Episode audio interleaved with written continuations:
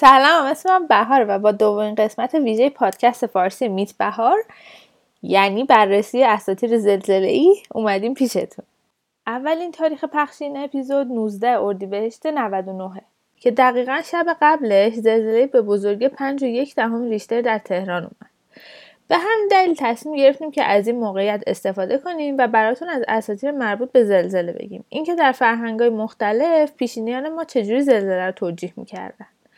ولی قبل از اینکه شروع کنیم یه درخواست کوچیک ازتون داریم. اگر این پادکست رو دوست دارید می‌تونید با معرفیش به دوستان یا آشنایانتون یا گذاشتن پست و استوری ازش حمایت کنید. همینطور اگه در اپ های مثل Apple Podcast یا Castbox به ما گوش میدین با دادن امتیاز و همینطور نوشتن نظراتتون می‌تونید خیلی به ما کمک چون علاوه بر اینکه ما با این نظرها و امتیازها می‌تونیم نقاط قوت و ضعفمون رو بهتر بشناسیم و خب پادکست رو بهتر کنیم یه پل ارتباطی بین ما به وجود میاد که شما با استفاده از اون می‌تونید اون موضوعاتی که بیشتر بهش علاقه مندین و به گوش ما برسونید و ما از این طریق اون محتوایی که شما بیشتر دوست دارین رو زودتر تهیه کنیم. خب ولی حالا از این مقدمه که بگذریم بریم به موضوع اصلی این قسمت یا همون دنیای اساتیری زلزله.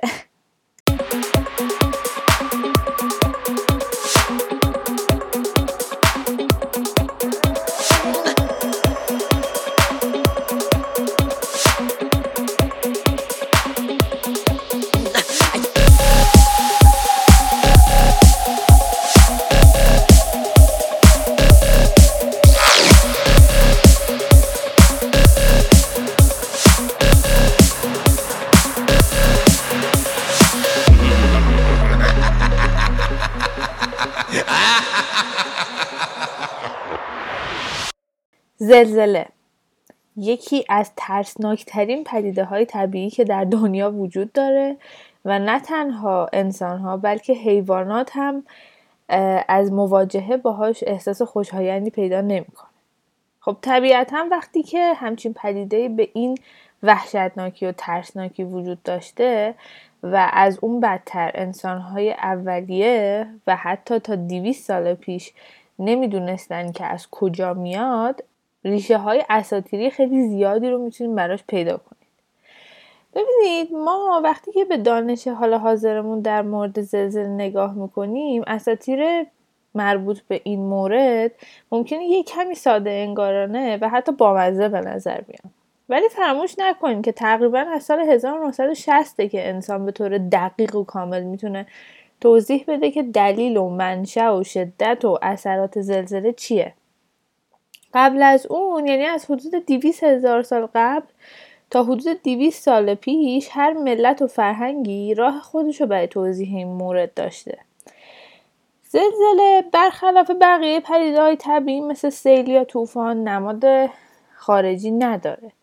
یعنی وقتی که خب طوفان میاد شما وزش باد و احساس می‌کنین که همین جوری داره بیشتر میشه. یا وقتی داره سیل میاد زیاد شدن حجم آب رو به چشم می‌بینید ولی زلزله کاملا یهویی رخ میده و نامرئیه و خب این موضوع ترسناکترش می‌کنه و با توجه به جنس ساختمون ها و همینطور شدتش می‌تونسته باعث تضعیف یا نابودی نسبی یه منطقه یا تمدن بشه. حالا بابت تمام این چیزهایی که بهتون گفتیم مردمان که از زمان قدیم زندگی می‌کردن باید راهی رو پیدا می‌کردن تا قدرتی که زمین به این بزرگی رو تکون میده و نامرئی بوده رو برای خودشون توضیح بدن تا بتونن یک جوری حالا به زمع خودشون درکش کنن و باهاش کنار بیان.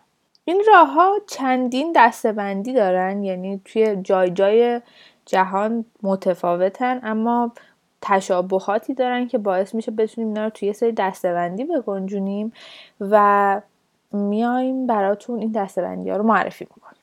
اولین دستبندی که داریم اینه که یک خدای مشخصی شما دارید که مسئول تولید زلزله است و ایشون به هیچ عوامل دیگه یا به هیچ چیز دیگه ای نیاز نداره برای اینکه بیاد زلزله رو درست کنه. اولین دسته بندی که می‌خوایم بهتون معرفی کنیم اینه که یک خدای مشخصی وجود داره و ایشون به طور مستقیم می‌تونه ایجاد زلزله بکنه. یعنی نه به عامل دیگه نیازی داره نه به چیز دیگه نیاز داره و حالا بستگی به حال و هواش یا اون وظیفه ای که داره می‌تونه زلزله رو به وجود بیاره. معروف ترین خدای این دسته پوسایدنه یا خدای آب در اساطیر یونان باستان که اگه نمی‌دونید که می‌تونید به قسمت معرفی خانواده اساطیری یونان مراجعه کنید و راجبش یاد بگیرین ایشون به طور مستقیم مسئول تولید زلزله است. اصلا یکی از القابش لرزاننده زمینه. معمولا به عنوان انتقام و در جاهایی که عصبانیه یا می‌خواد از آدما یه حالا زهر چشمی بگیره از این قدرت استفاده می‌کنه. مثلا توی بخشی از کتاب ایلیاد هومر در جریان جنگ تروا یه جوری زمین رو میلرزونه که هومر اینجوری راجبش می‌نویسه. پوسایدن باعث لرزش زمین سخت و همینطور قله های بلند تپه ها شد. به طوری که کوه ایدا از سر تا پا تکون می‌خورد. ولی خب بجز این مثال خیلی خاص پوسایدن تو خیلی از فرهنگ ها این خدایی که به طور حالا تکی مسئول تولید زلزله است با حفظ سمت زلزله رو به وجود میاره و شغل اصلی بیشترشون اینه که بر دنیای زیرزمین یا دنیای مردگان حکومت می‌کنن. برای مثال در اساطیر قوم مایا ما یه خدایی رو داریم به اسم سیزین.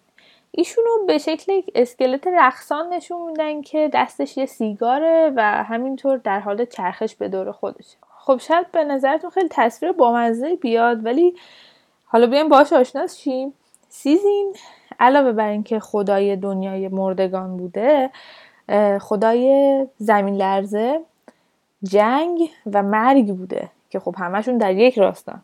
به همین خاطر زیاد شاید با اون تصویر بسری که براش درست می‌کنن همخونی نداشته باشه. مشابه همچین باوری و شما می‌تونید در اساطیر شرق تا غرب دنیا پیدا کنید. برای مثال اینی که براتون مثال زدیم برای قوم مایا بود توی آمریکای جنوبی ولی ما حتی تا فیلیپین هم برید همچین خدایانی رو با تمامی این ساختار و شباهت ها داریم. علاوه بر خدای مردگان توی یه سری اساتیر ما خود شیطان رو به شکل مسبب اصلی زلزله می‌بینیم.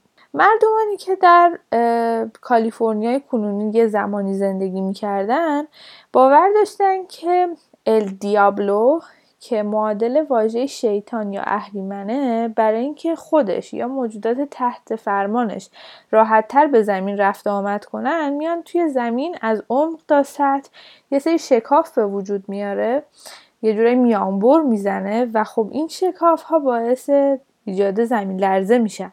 ولی خب این دستبندی که یه خدایی میاد زلزله به وجود میاره همیشه شامل این همه خدای وحشتناک نمیشه. برای مثال ما توی اساطیر قوم ماوری که توی نیوزیلند کنونی زندگی می‌کنن یه داستانی داریم که میگه که مادر زمین بارداره و بچه در شکم داره به اسم روا اوموکو. و این بچه با حرکتش داخل بدن مادرش و لگت زدناش مثل تمام بچه ها باعث ایجاد لرزش هایی میشه که ما به اونا میگیم زمین لرزه. یکی دیگه از این اساطیر برمیگرده به یه خدایی که وقتی که میاد به روی زمین تا با انسان ها صحبت کنه تعدادشون رو بشماره از چندشون زندگیشون با خبر بشه هر قدمش باعث ایجاد زمین لرزه میشه. به همین خاطر این مردم که در پرو هم زندگی می‌کردن باید سریعا از خونه هاشون میومدن بیرون و فریاد می‌زدن که ما اینجا هستیم و زنده ایم. و خب این شاید جزو اولین ثبت های تاریخی باشه که انسان ها می‌دونستن که وقتی که زلزله میاد باید سریعا از خونه هاشون برن بیرون. تا اینجا ما به اولین دستبندی دلایل اساطیری زلزله پرداختیم. الان می‌خوایم بریم قسمت دوم و بگیم که تو خیلی از فرهنگ ها تنها خدایان به شکل مستقل نیستن که زلزله رو ایجاد می‌کنن بلکه موقعیت زمین هم تأثیر گذار روی لرزش هایی که ما احساس می‌کنیم. چیزی که می‌تونم راجع به این دسته بندی بهتون بگم اینه که تعداد این اساتیر در این دسته بندی خیلی زیاده تنوع خیلی زیادی دارن و یکی از بیشترین تمهایی که انسانهای پیشین برای توضیح زلزله ازش استفاده می‌کردن. در این اساتیر حیوانات مخصوصا نقش خیلی خیلی مهمی رو بازی می‌کنن. معروف ترین این اساتیر رو می‌تونیم تو ژاپن پیدا کنیم که راجع به یک گربه ماهی به اسم نامازوه. ایشون در زیر جزایر ژاپن زندگی می‌کنن. حالا اصطلاحا خودشون میگن گلهای ژاپن و با حرکتش و زدن بالاهاش به زیر این جزایر یا اون گلها باعث ایجاد زمین لرزه میشه. خوشبختانه یه خدایی وجود داره به اسم کاشیما که با یه سنگی که روی باله های این گربه ماهی می‌ذاره باعث میشه که اون نتونه حرکت کنه. ولی بعضی وقتا که این آقای کاشیما زیاد حواسش نیست یا خوابش می‌بره اون ماهی تقلا می‌کنه و دوباره زمین لرزه ها به وجود میاد. جالبه که بدونید هنوز توی ژاپن روی خیلی از پسترهایی که مربوط به نکات ایمنی زمین لرزه هست عکس این گربه ماهی پیدا میشه. یکی دیگه از خدایانی که می‌تونیم براتون نام ببریم که توی این دسته بندی میگنجه یک خدای در سیبری به اسم تولی که زمین رو یک سورتمه قرار داده و اون سورتمه رو سگهاش می‌کشن. اما خب چون اون سگها روی سطح بدن و پوستشون پر از کک و حشره است وقتی که میستن تا خودشون رو بخارونن زمین هم باهاشون لرزیده میشه. در بررسی دستبندی دوم و سوم ما یک شباهت می‌بینیم و یک تفاوت.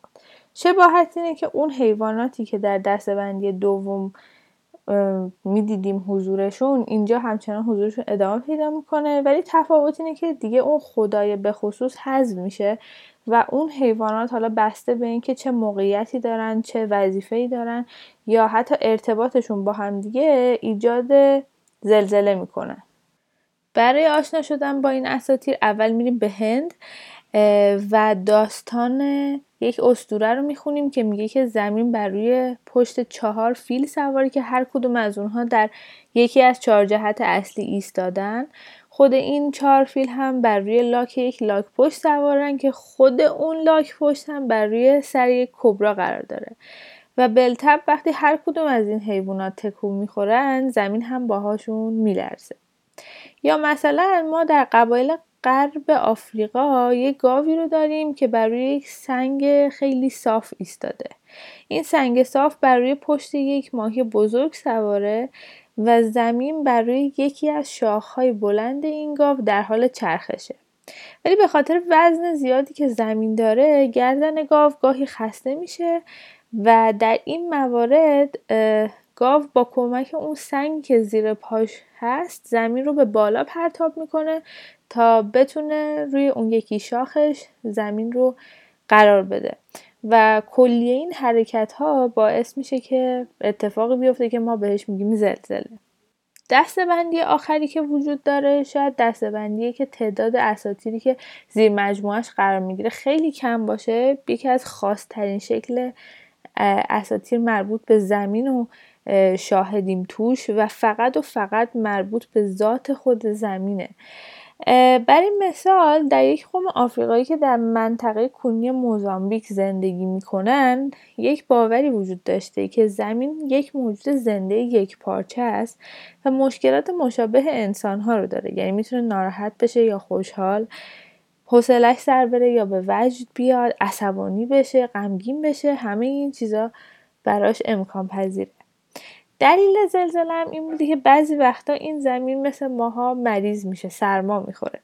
و به دلیل عطسه ها و سرفه هایی که می‌کرده ما احساس می‌کردیم که زمین در حال لرزیدن شاید شما مثل من از این خاص بودن و این تفاوت در نگاه این قبیله به وجد بیان از اینکه چقدر انسان ها می‌تونن راجع به یک پدیده مشابه یک اتفاق خاص که در تمامی دنیا شبیه هم اتفاق میفته این همه توضیحات و افکار مختلفی داشته باشن.